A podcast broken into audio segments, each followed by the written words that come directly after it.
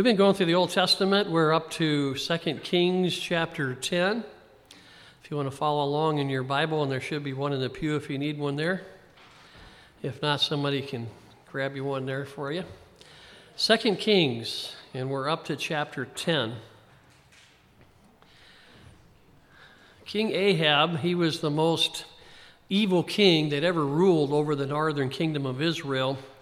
And he had allowed his wife Jezebel, as you remember, we went through the story there, to introduce Baal worship to the Jews. And, he, and uh, the king Ahab, he allowed her to do that. He didn't stop her.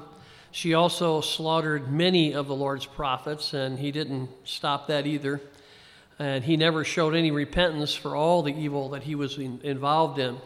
So the Lord had declared that the family of Ahab would be wiped out. And to accomplish that, the Lord appointed Jehu to be the next king over the northern kingdom. And we were introduced to him last time and saw how the Lord raised him up and how the Lord had started to use him. Excuse me. And you know, as we, we think about this, some people, they don't care for the idea when they hear the Lord is taking out a family line, you know, a whole group of folks there. But nobody should get upset when they see the Lord make a decision like that, uh, that He's going to wipe out this evil family you know, if we're honest and we think about it, we should be amazed the Lord doesn't wipe out all humanity because we're all sinners, right, and deserving punishment from the Lord. Praise the Lord that He's full of mercy and grace and offers us a way out. Uh, and you think about it, only one person didn't deserve judgment. He was the only one who was sinless his entire life on the earth, and that was our Lord Jesus Christ. And though he was without sin, he was willing to take our place and die on the cross, paying for our sins so we could be forgiven. So we don't complain about God's decisions, even the hard ones, but in, in reverse of that, we're eternally grateful for his decision to show us his mercy and his grace through Christ. So let's jump into uh, 2 Kings 10, verse 1. Sounds like they're having a more joyous celebration downstairs and we are up here. Uh, don't get too jealous. Hopefully, we'll find a little joy at our study here today. Uh, this is a tough passage, but hang in there, guys. 2 Kings chapter 10, verse 1. Now Ahab had 70 sons in Samaria, and Jehu wrote and sent letters to Samaria, to the rulers of Jezreel, to the elders, and to those who reared Ahab's sons. So Ahab apparently had a number of wives, not just Jezebel, and it would fit for a guy like this to have a lot of stuff going there and he apparently had a very large number of children. Uh, we'll see as we, we go through our study today that there seems to be just more relatives popping up here and there. So uh, he had a lot of stuff going on. He fathered a lot of children. So we're told here that there were 70 sons of his at this location. And Jehu, we're told also, he's the king now, uh, he writes letters to all those that were involved in raising the sons and who took care of them. So it lists those people here the, the rulers, the elders, and everybody who was involved in rearing his children. Obviously, he didn't take time to do any of that. Uh, verse 2, it says, Now, as soon as this letter uh, comes to you, since your master's sons are with you, and you have chariots and horses, a fortified city also, and weapons, choose the best qualified of your master's sons, set him on his father's throne and fight for your master's house. So it tells us what this letter said that was sent to all these different people. And it's interesting, he says, as soon as this letter gets to you. So Jehu's telling them they need to take action immediately. He's not messing around. There's not a lot of time in between here for them to chew on this. He is saying, as soon as you get this, you're going to need to do something about it.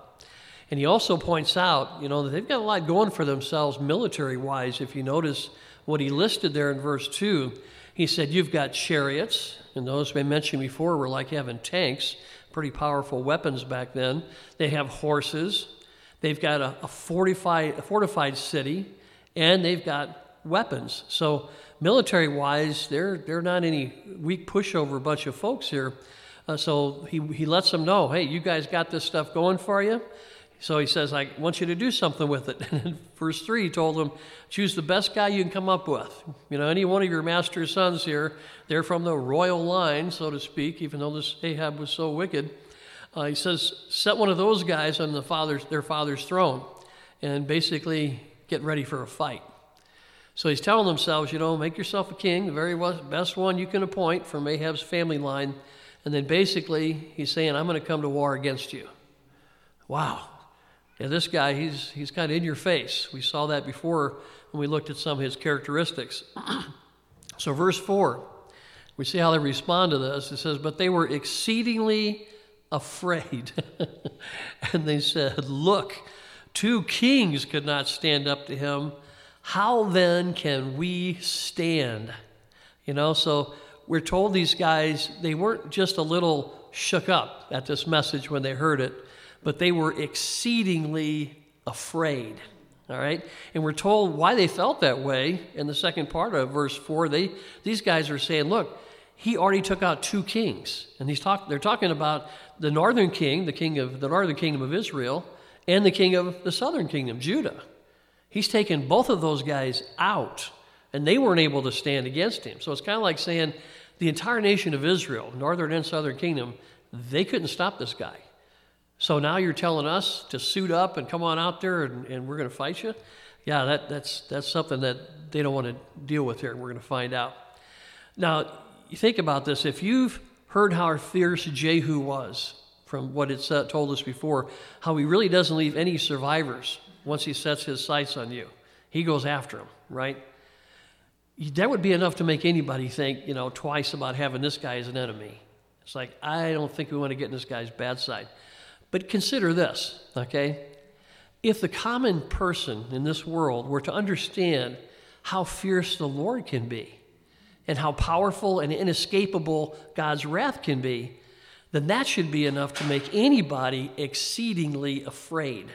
Yeah, this is just one man here. We're not talking about the God of the universe, okay? And if a person understands how, how fierce God's wrath can be, all right, then the next question they should be asking is, how can I get on God's good side? Because I sure don't want to be on God's bad side, right?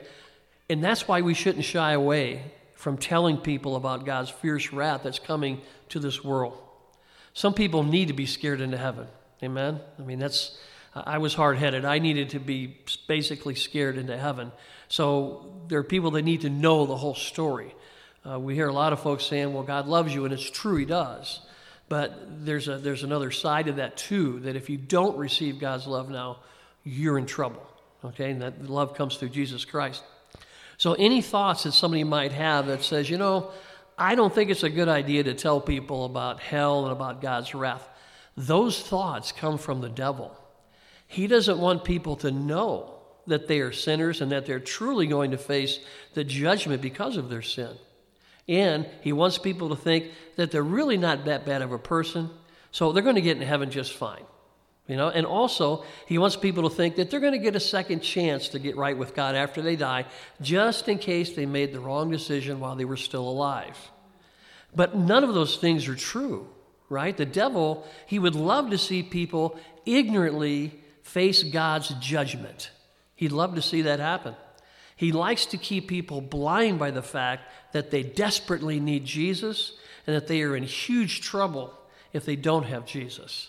I want to remind us of a couple things this morning. Hold your place here and look at 1 John chapter 5. I know these are familiar passages to you, but just a good reminder here as we think about this, some of the, the lies the devil throws around out there and people swallow. And maybe you're one. I swallowed some of that stuff before I got saved. I didn't know the whole truth. I didn't know the, the gospel there. So here in 1 John chapter 5, if you want to look down to verse 19, tells us a very interesting thing here. It says, We know that we are of God. That's in verse 19 of 1 John 5. And the whole world lies under the sway of the wicked one.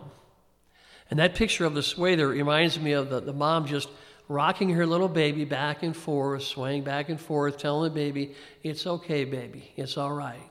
And that's what the devil's trying to tell people. It's okay. You don't need Jesus. You'll be okay.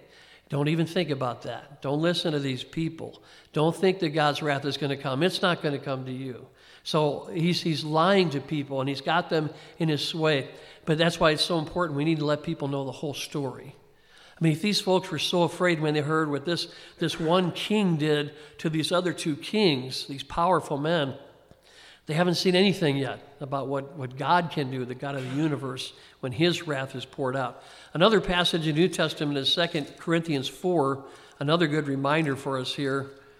2 Corinthians chapter 4, if you want to look down to verse 3.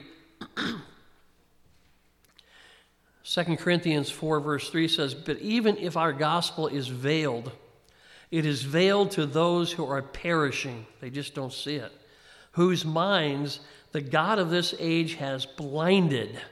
So the devil likes to keep, keep people blinded. It says, who do not believe. These are folks who don't know the truth, they haven't believed the truth. And, and here's the reason he wants to keep them blind lest the light of the gospel of the glory of Christ, who is the image of God, should shine on them. So he's trying to keep the blinders on people. He does not want them to see the truth. He doesn't want to see want them to see the good news of Christ. And the good news is what Jesus is rescuing us from the bad news that God's wrath is coming. So, yeah, those are important things for us to, to be reminded of, I think. And uh, this is just an encouragement from the Lord. So, back in our passage in 2 Kings again, like I was saying, uh, I really like what it says at the, in, if you look at verse 4 again, when in the very middle of it, it says, Two kings could not stand up to him. And then they asked this question of themselves how, can, how then can we stand? And you know, let's apply that statement to the Lord.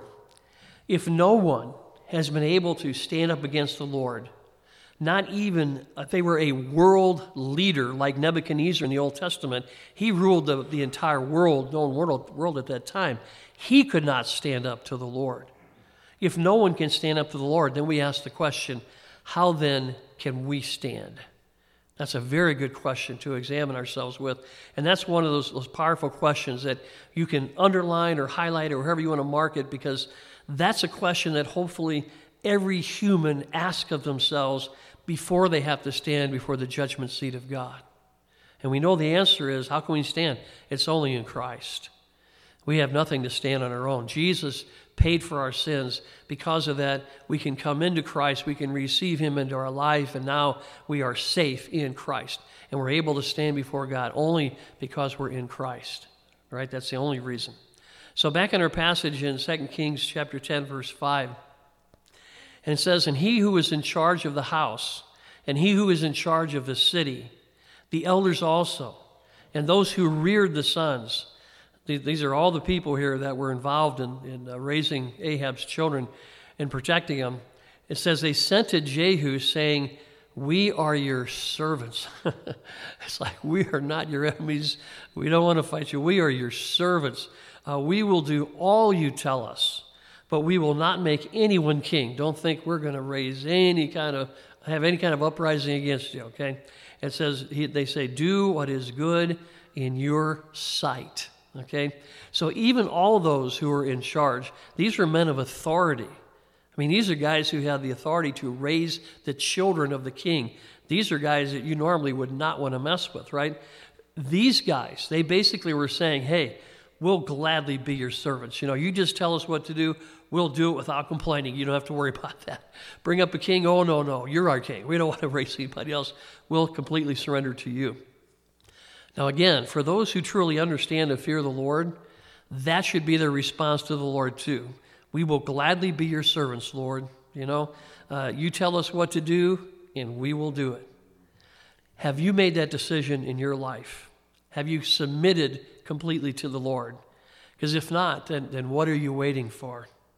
The men in this town knew that they didn't have much time, and they needed to act very quickly, you know, if they wanted to avoid Jehu's wrath and we don't know how much time we have, right? So we need to act quickly too. I mean, not only could our life end at any moment, we don't have control over that, but also Jesus could return and we're out of here and folks are left then with, with what's left of this world and then the enemy, the Antichrist is coming. So, man, today is the day of salvation. The Lord was not kidding when he said that.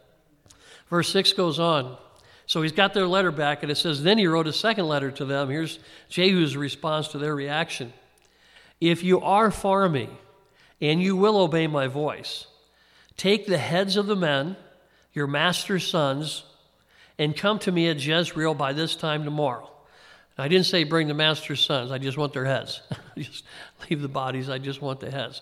Woo! this is tough stuff. So Jehu is saying here, if you really are going to submit to me, then you need to prove it. And the way that you do that is I want you to bring all of their heads to me, the 70 sons of Ahab. I want their heads tomorrow.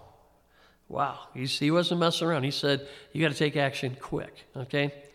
And I want you to think about this. When the Lord tells us to prove that we're submitting to Him, He doesn't ask us to do something as gory as bringing Him seven bleeding heads, right? He simply says, We need to put our faith in Jesus and in what He did for us on the cross. And the Bible says that he who has the Son, referring to Jesus, he who has the Son has life. He who does not have the Son of God does not have life. So the Lord does, he does, he doesn't tell us to, to bring some bleeding heads to him. He simply says, you need to have Jesus, you know? And Jesus did all the heavy lifting. He's the one who did all, had the painful death on the cross to pay for all of our sins. So Jesus did the hard part. You know, we just need to accept Christ. The Lord's made it extremely easy for us. Yeah, I find it interesting too that the, the 70 sons, it says here, if you notice in verse 6 there, or verse at the end of verse 6, now the king's sons, 70 persons, were with the great men of the city who were rearing them.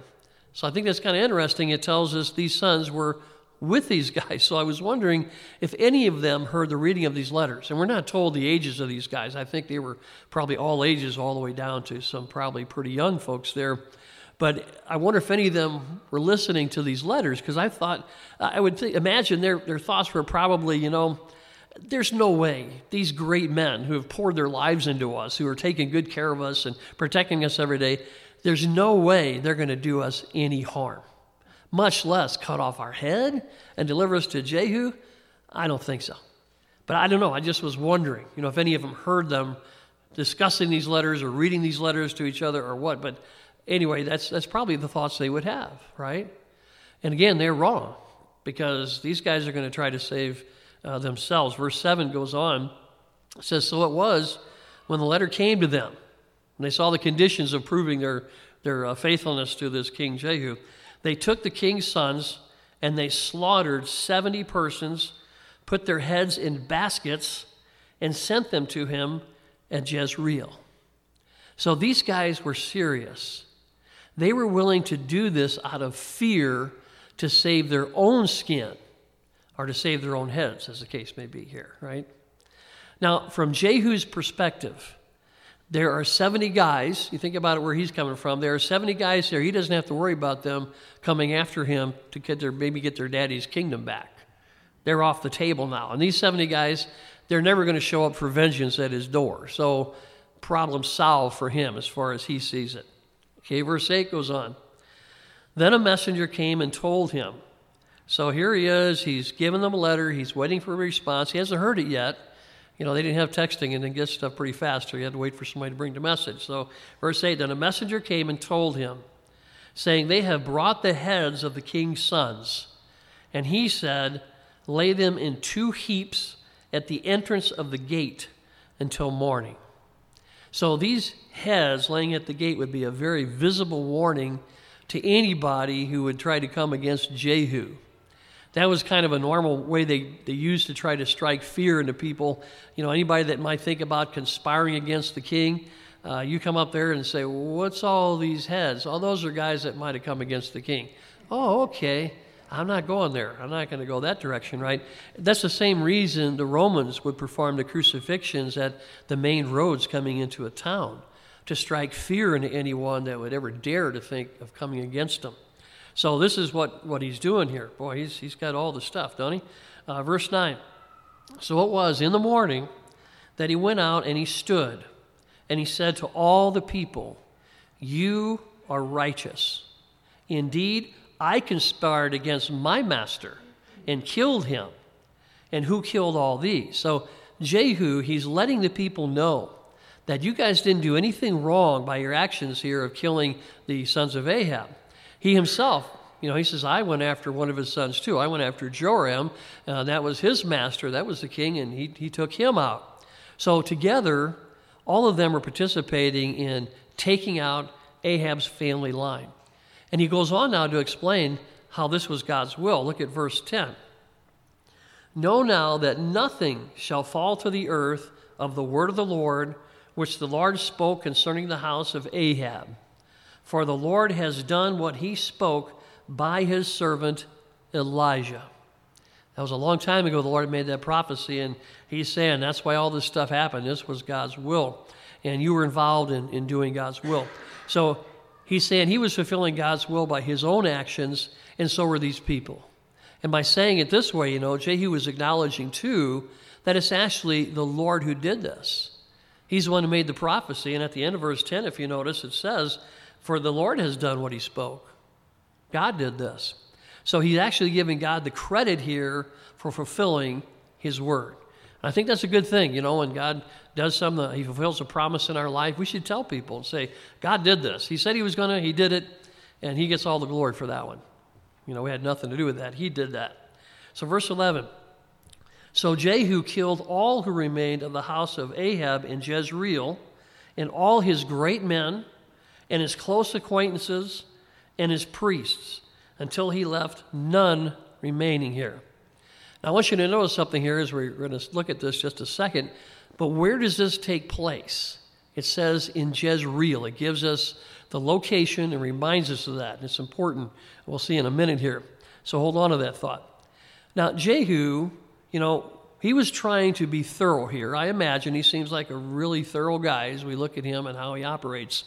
And I don't think he wanted to take any chances that somebody who maybe really liked Ahab, you know, one of his friends or, you know, somebody acquaintances with him or something, he wanted to make sure that none of them woke up one day and said, you know what, today's the day I'm going to get vengeance against this guy. So he decided he would take all of these people out. But in doing that, he went beyond what God had appointed him to do. In verse 11, there, if you notice, it says, Besides all the, the remainder of the house of Ahab in Jezreel, he also took out all his great men. That would include not only the folks that raised him, but probably some of the bodyguards and things like this, and his close acquaintances, guys that were good friends, no bloodline relation. They just hung around with him. And his priests, so he had had the spiritual oversight of some of the stuff he was into. He took all of them out. He wasn't going to take any chances. That was not under God's direction. The Lord did not tell him to do that. So he was leaning on his own understanding rather than trusting the Lord with all of his heart. And I want you to see how serious the Lord takes it when we do that. that's why I wanted you to think about that Jezreel a second. Turn to uh, Hosea, if you want, at the end of the Old Testament. We to the minor prophets there. Hosea chapter 1. If you want, I'll read that to you as I get there myself. It's at the beginning of the, uh, the minor prophets there, as we call them. Hosea chapter 1. This is kind of interesting that the Lord would, uh, to me, kind of have this tucked in here. It's a reminder that the Lord does not forget when people do things. But Hosea chapter 1 and down to verse 4, here's part of the prophecy the Lord was giving. Then the Lord said to him, Call his name, and notice, Jezreel, as uh, Hosea is going to have a son here, and he wants him to put this name on him, Jezreel. And explains why. For in a little while, I will avenge the bloodshed of Jezreel on the house of, guess who? Jehu. And bring an end to the kingdom of the house of Israel. That's part of the judgment on the northern kingdom. But Jehu is, is declared guilty here of bloodshed. That was because he went beyond what the Lord said. It shall come to pass in that day that I will break the bow of Israel in the valley of Jezreel. Man, the Lord doesn't forget, does he? When someone steps out of bounds, the Lord knows that, and it's like, like it's not like he's like, oh, I didn't even see that. How'd you pull that one off? No, the Lord says, I saw all of that, and I do not forget. Yeah, if we don't come to God for mercy, expected judgment is coming, you know? Something that we would see from God, uh, he, he told Jehu originally, you know, and somebody said this, I thought it was interesting, because Jehu didn't follow the original plan. He went beyond and did some things and taking lives that the Lord didn't tell him to. And somebody said this a large judgment is always very measured and very precise. There is never any excess, it is always perfect justice. So if God says to wipe out Abraham, uh, Ahab's family line, then that was exactly what he meant. Nothing more and nothing less.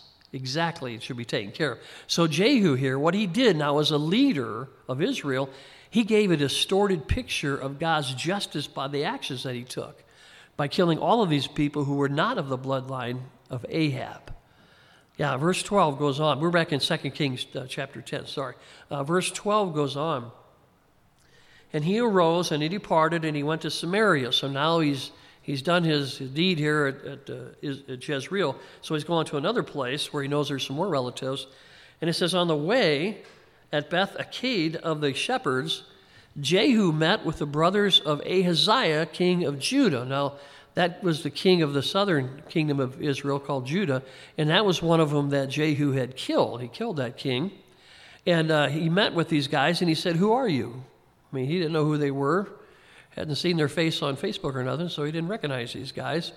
So they answered, We are the brothers of Ahaziah, I mean, they're related in there, and we have come down to greet the sons of the king and the sons of the queen mother, and that's referring to Jezebel.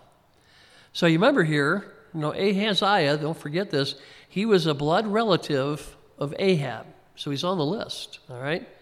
Now, these guys apparently hadn't heard about all the things that happened. This happened. Jehu, as you know, he operates very quickly. he started doing this stuff. The news had to even spread to these guys that were coming up here to visit, the relatives and stuff. So they didn't know about the death of Jezebel. They think they're going to go still, still see the queen mother and pay their respects and they probably hadn't heard that Jehu had killed Ahaziah. So by them saying that they're relatives here, it's like, boy, you guys were in the wrong place at the wrong time, and you sure said the wrong thing, because this is not going to be your day. Yeah. So go on to verse 14. He said this take them alive. So he's got his troops with him. So they took them alive, and they killed them at the well of Beth Eked, 42 men, and he left None of them. So, looking at the big picture, it appears that the Lord led Jehu down this direction and right here at this place at this time to meet this other large group of men who were descendants of Ahab. And the Lord had them wiped out here too by the hand of Jehu, which was what he was supposed to do. So, this kind of lets us see that when the Lord says that people are going to be judged, they are not going to escape that fate. You know, as far as us, we're either going to accept Jesus, Him paying our judgment on the cross, or we're going to have to face the judgment of God ourselves. But no one is going to get away from facing God.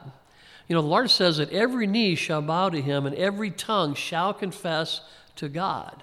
That's a pretty clear statement. And it teaches us that we all need to remain humble before the Lord, right?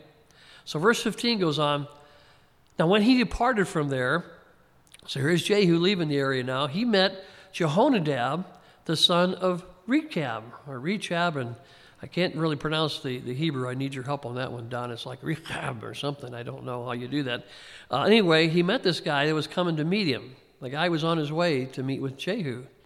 And he greeted him and he said to him, so here's Jehu got a question for him Is your heart right, as my heart is toward your heart?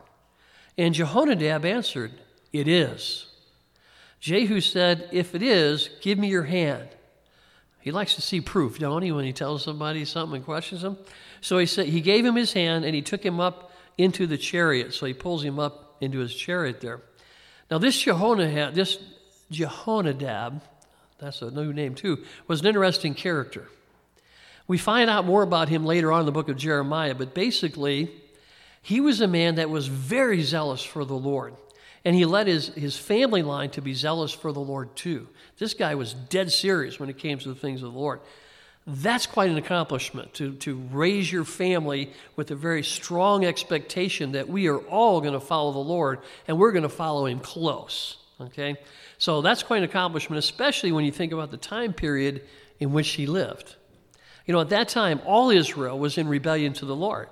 They were fully into idolatry, including all the worship of Baal. That hasn't been dealt with yet. So that's all going on. And even during that, that wicked time period, this man was able to not only remain zealous and faithful to the Lord, but he also strongly led his family in the same way. And you know, I hope we accept that challenge ourselves to lead our families in that way. We really don't have an excuse to say, well, look how bad our society's coming and all this become and all that. We have no excuse. We know the Lord. We can walk as close to the Lord as we want. And we can stress that to our families too. Nothing's stopping us but the one in the look at in the mirror. That's the only one that's slowing us down here, right? Because the enemy can't stop us. Jesus said the gates of hell can't prevail against my church, right? So Jehu here, he was asking him, Are you on my side, basically? and Jehonadab, he was probably glowing with excitement, I think, as zealous as a guy was. And, and now he's able to see firsthand the word of the Lord being fulfilled against Ahab's evil family line. He knew about the prophecy, and now here's the man who's going to carry out and fulfill that. So he had no problem saying yes when he said, Are you on my side? And uh, then he, he climbs up into Jehu's chariot. Verse 16. Uh, then he said, So here's Jehu talking to him Come with me and see my zeal for the Lord. So they had him ride in his chariot. Now, I have to laugh a little bit when I read this because Jehu was saying, Come and see my zeal for the Lord. And what was Jehu known for when it came to driving his chariot? You remember that? We saw that earlier. He was known for driving furiously. So I think when Jehonadab saw that, he was probably hanging on saying, Oh, yeah, now this is some crazy zeal for the Lord, you know? But I'm just being funny here because I know that's not the zeal that Jehu was talking about when he pulled him into the chariot. He drove that way crazy normally. That wasn't unusual for him to show off his zeal. He was talking about the zeal for the Lord because he, what he was about to do. He was going to finish the job, he was going to completely wipe out the rest of Ahab's family line. And that's what he was telling him he wanted him to see. Now, I want to deal with something on the, the serious side of this verse. For Jehu to advertise his zeal for the Lord like this, I don't believe it's a good thing to do. This doesn't come across as having a very humble heart. And we see this guy later on, we're going to see he's got some issues, okay? To me, it's kind of like him saying, Come up here and watch me slaughter these people in the name of the Lord. But we saw last time in Ezekiel that the Lord takes no pleasure in the death of the wicked, right? So if the Lord calls us to deal with someone and deliver a hard message, we'd better be careful how we do that. We need to remain humble before the Lord, and we need to approach a situation, you know, exactly as the Lord tells us to do. And unfortunately, I know I've failed on that before. I have not, I've not done that. And you can usually tell by the guilt and the conviction you feel afterwards. And guys, I would share this with you. You know, the Lord talks about the church in uh, Revelation that lost their first love. We got to be careful, I think, in our own walk with the Lord because I can speak for myself. It's, it's easy to get cynical at times, you know, and, and we can be, if we're not careful, we can walk away and drift away from, from walking in the love of the Lord. So guard your heart. You know, take time to get, get back with the Lord. Spend some time with Him and say, Lord, please examine my heart. If I'm drifting from, from your love, having it in my life and showing it to other people, Lord, as you command me to do, right? The Lord said, without love, what are we? Nothing. What can we accomplish? Nothing. We need Jesus. We need His love. So uh, it wouldn't be a bad time of the year to, to stop and say, Lord, check my heart. I want to be right with you. I want to have the love of God flowing through my life. And uh, if you're like me, you might have to admit and say, I messed up sometimes. I didn't do that. So, Lord, we know you're, you're full of mercy. Help us get through this and get back where we should be. Verse 17 goes on. And when he came to Samaria, so he's got him on, the, on board the chariot now, and he comes to Samaria he killed all who remained to Ahab in Samaria till he had destroyed them according to the word of the Lord, which he spoke to Elijah. So here, Jehu was doing the right thing. He stayed within the guidelines the Lord gave him. He only killed those who were of the household of Ahab. All right, so verse 18 uh, Then Jehu gathered all the people together and he said to them, Ahab served Baal a little, Jehu will serve them, serve him much. So he's, he's taken out the evil leadership, and now he's going to deal with the evil religion, but sadly only to a certain point. We'll see in the end of the passage here. Now remember, you know, the people in the northern kingdom, they'd been led into Baal worship by the evil Queen Jezebel. So now the people who are Baal worshippers, they're going to find out that Jehu is going to allow them to continue their worship to this false god Baal. Or at least that's how it appeared at first. So verse 19, therefore, now therefore, he says, Call to me all the prophets of Baal, all his servants, and all his priests. Let no one be missing, for I have a great sacrifice for Baal. So he's making up this, this great event. He's calling them all to come.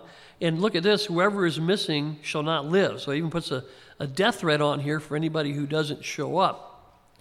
It says, But Jehu acted deceptively with the intent of destroying the worshippers of Baal. And I'm not sure if the Lord was telling us that about Jehu being deceptive, deceptive here for our own benefit, so maybe we wouldn't be fooled by what he was doing, thinking, oh man, this guy's a Baal worshiper. You know, the Lord lets us know this was all a fake show, what he was doing. Or I don't know if the Lord is, is just marking this as a deceptive act that he didn't approve of. You know, I'm not sure which side you take on that one. I know personally it kind of leaves a bad taste in my mouth just the way he decided to use deception here to do, quote, the right thing, you know, as the Lord told him. So you'll have to wrestle with this passage too, maybe. And I guess this could be argued both, both ways. I mean, I know that law enforcement, they use deception or trickery sometimes to catch the bad guys. You know, I'm sure you've heard of them sending out the mailings and telling these guys, hey, you won this prize, come on down here and collect it. When they do, they arrest them and take them out the back door for some outstanding warrant they had that they didn't get arrested for. And I guess we all kind of use deceptive or trickery at times, if you want to call it that. Maybe we're throwing like a surprise birthday party or something, you know? We're, we're kind of deceiving the person, you know, letting them not know when it's coming. But I guess, again, it's how far you want to take that. I don't want to be a stickler on that. But those are some of the things I wrestle with when I think about stuff like this. The Lord does use the word deceptive here, so like I said, that kind of leaves a bad taste for me. But this is your, your choice on this passage. You wrestle with that one too. Uh, it goes on then in verse uh, 20. Excuse me. And Jehu said this uh, Proclaim a solemn assembly for Baal. So they proclaimed it. Then Jehu sent throughout all Israel, and all the worshippers of Baal came. And notice how many folks showed up. So there, there was not a man left who did not come. So they came into the temple of Baal, and the temple of Baal was full from one end to the other. So a lot of folks into Baal worship here. Verse 22 And he said to the one in charge of the wardrobe, Bring out the vestments for all the worshippers of Baal. So he brought out the best vestments for him. And I think he was actually marking them here. So uh, he's got a reason. He wants people to know clearly who these guys are. Uh, verse 23 Then Jehu and Jehonadab, the son of Rechab, Rechab, went into the temple of Baal and said to the worshippers of Baal, Search and see that no servants of the Lord are here with you, but only the worshippers of Baal. So Jehonadab is still with him at this point, and uh, they're making very sure that only the bad guys, the worshippers of Baal, show up for this event. So they're being very thorough in making sure they only have the guilty ones here. Verse 24 So they went in to offer sacrifices and burnt offerings. Now, Jehu had appointed, uh, and he really goes to the extreme here, I think, in doing these sacrifices. It's really his point, I think, is saying, let all their barriers down. Everything's good here, folks. We just had a sacrifice to Baal, so everybody's probably at ease. And uh, it says here he had 80 men on the outside of the place. And he said, If any of the men whom I have brought into your hands escapes, these would be all the guys marked with the robes of Baal here. Whoever lets him escape, it shall be his life or the life of the other. So I see them being very careful on this side too, of saying, uh, I don't want to, I'm very thorough, I don't want to let anybody get through who's, who deserves to be uh, judged here. Now, what they were doing in, in killing these, these folks was not wrong. I know it sounds kind of rough at first, but remember the Lord has said in the law of Moses that anyone who worships any other God than the Lord himself needs to be put to death. So this was a capital offense that all these worshippers of Baal were committing. The penalty for their crime was the death penalty, all right? So he wasn't just going crazy on this, he was actually doing God's will. So, uh, It says in verse 25 that happened as soon as he had made an end of the offering, the burnt offering, that Jehu said to the guard, to the captains, Go in and kill them, let no one come out. And they killed them with the edge of the sword. Then the guards and the officers threw them out and went into the inner room of the temple of Baal. And they brought out the sacred pillars of the temple of Baal and they burned them. Then they broke down the sacred pillar of Baal and they tore down the temple of Baal and made it a refuse dump to this day. And that refuse dump can also be the idea of basic uh, public restrooms. I mean, they just thought, you do this to the Lord's territory, we're going to do this to, to your stuff here. So uh, the Lord is interesting in what He's shown us here. Uh, this is what sh- we should do with any idol that comes up in our life. You know, don't just put it in the back of the closet, but completely destroy it. Did you notice the terms it used here in verse 27? Uh, they burned them, they broke them down, they tore them down, and they made them into a trash dump, something that's a disgusting place, a disgusting thing. And again, that's what we should do with any idol that we end up having in our life. So, verse 28 then Jehu destroyed Baal from Israel. And this is a, a really good thing that he did that needed to come to an end. So, verse 29, however, and man, you hate to see these words when things are looking so good and so positive, but they're here. Jehu did not turn away from the sins of Jeroboam, the son of Nebat, and it tells us what he did here, who made Israel sin, that is, from the golden calves that were at Bethel and at Dan. So he continued idol worship from the original idols that were set up when the kingdom was divided. So he didn't personally turn away from these sins himself. So somebody said, Jehu is a picture of someone who hates the sin of others, but he's not bothered by his own sin. And that's a very dangerous place to be. Some have said that this shows that he had no personal relationship with God. Uh, we do know that he was one of the kings of the northern kingdom, and they had no good kings, so he was kind of the best of the bad, but he was still bad himself. And I'm sure Jehonadab didn't stand by his side when he went in to worship these idols. You know, knowing Jehonadab's reputation of being so faithful to the Lord, there'd be no way he would make any compromise like that. So somewhere along the line here, I think they parted company. And I imagine Jonadab, we'll have to talk to him one day and ask him. I bet he walked away with his head down, like, What are you doing, man? What are you doing? You got such a chance to bring full reform to this area, and you're not doing it. So, verse 30 And the Lord said to Jehu, Because you have done well in doing what is right in my sight, and have done to the house of Ahab all that was in my heart, so you obeyed what I told you to the letter on that part, your sons shall sit on the throne of Israel to the fourth generation. Excuse me. So, some of what he did was pleasing to the Lord, and the Lord acknowledged that. So the Lord doesn't miss it on that side either when somebody did something for the Lord. Uh, it's not means he's going to escape judgment, but he does get an acknowledgement that you did this right.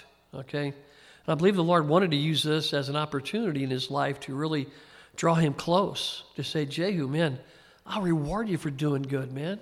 Stay close to me, you know, follow me. But look at the next verse. Here's one of them words again. You know, God just said something good, but verse 31 But Jehu took no heed to walk in the law of the Lord God of Israel with all his heart for he did not depart from the sins of Jeroboam, who had made Israel sin. So it says here he took no heed and he was not concerned about all of his heart following the Lord. So I wasn't serious at all, truly, about following the Lord. He enjoyed doing things that the Lord had him do as long as it profited him and as long as it brought him fame. But when it came down to it, he really just wanted to do things his own way and he wanted to live for himself. You know, selfishness, it looks so disgusting when we see it in other people, doesn't it? I think the Lord lets us see that to think, wait a minute, I'm kind of like that too in some ways. And the Lord says, I wanted you to kind of notice that. yeah. Yeah, we need to stay home before the Lord. Verse 32 In those days, the Lord began to cut off parts of Israel. So the Lord's starting to take pieces away to show his displeasure with their continuing in idolatry. And Hazael conquered them in all the territory of Israel from the Jordan eastward. And it tells us the land here, all the land of Gilead, Gad, Reuben, Manasseh, from Aroer, which is by the river Arnon, including Gilead and Bashan. And uh, the Lord here shows that displeasure he has for their lack of obedience. And Israel basically is starting to deteriorate. The Lord's kind of letting them see it's drifting away here, guys. You drift away from me, and you're losing some land too. So compromise will do that to us. If we compromise, don't be surprised when your life starts to deteriorate in areas, right? And also here, these people it mentions, remember those are the ones who wanted to stay outside the promised land when they were given the promised land. Those tribes said, We like it right here, we're just fine. But the problem was they were commanded to go in the promised land. So the Lord gave them grace. He said, If you want to stay out here, okay, you know, but you're going to have to help your brothers conquer the land because that I'm not letting you out of. But if you want to stay here, okay. One of the problems with that is they were not protected the, as they were in the promised land. So when the attackers came, like right here, they're the first ones to get beat up. Spiritually, we mentioned before, this is a picture of Christians who want to walk with the Lord to a point, but they don't want to fully surrender to the Lord. They don't want the spirit filled life, which requires full surrender.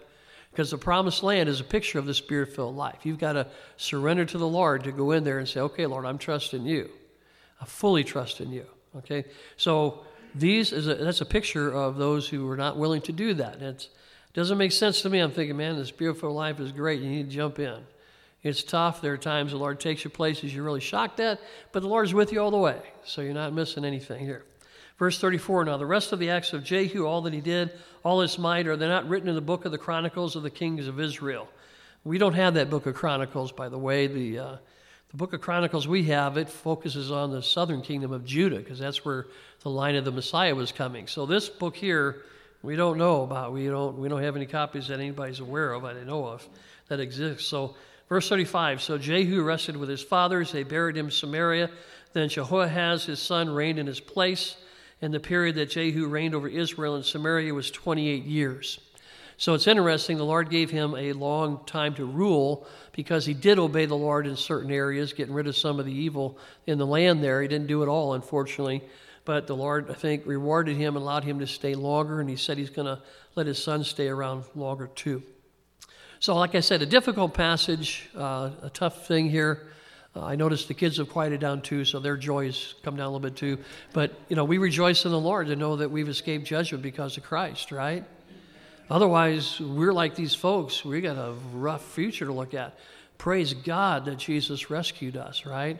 So as we close in prayer, pray for somebody if they come to mind. Uh, Lord, uh, that, that the Lord might be telling you, you need to pray for these folks. They haven't received Christ yet. Let's pray. Father, thank you for the day that you told us the truth about Jesus. And Lord, I personally thank you for the day you told me the truth about hell and what's awaiting me if I don't have Christ. I thank you, Lord, for scaring me in your direction and then filling me with your love. Lord, I thank you for that. Father, I pray for all the folks here. If anybody's here who has not made a true decision for Christ, I pray today you would challenge their heart and let them see their need for Jesus. And if someone here who has not crossed over the promised land, they've not received the spirit filled life. I pray, help them to fully surrender and say, Lord, my life is completely yours. Take it, do whatever you want with it. It is yours. You paid for it.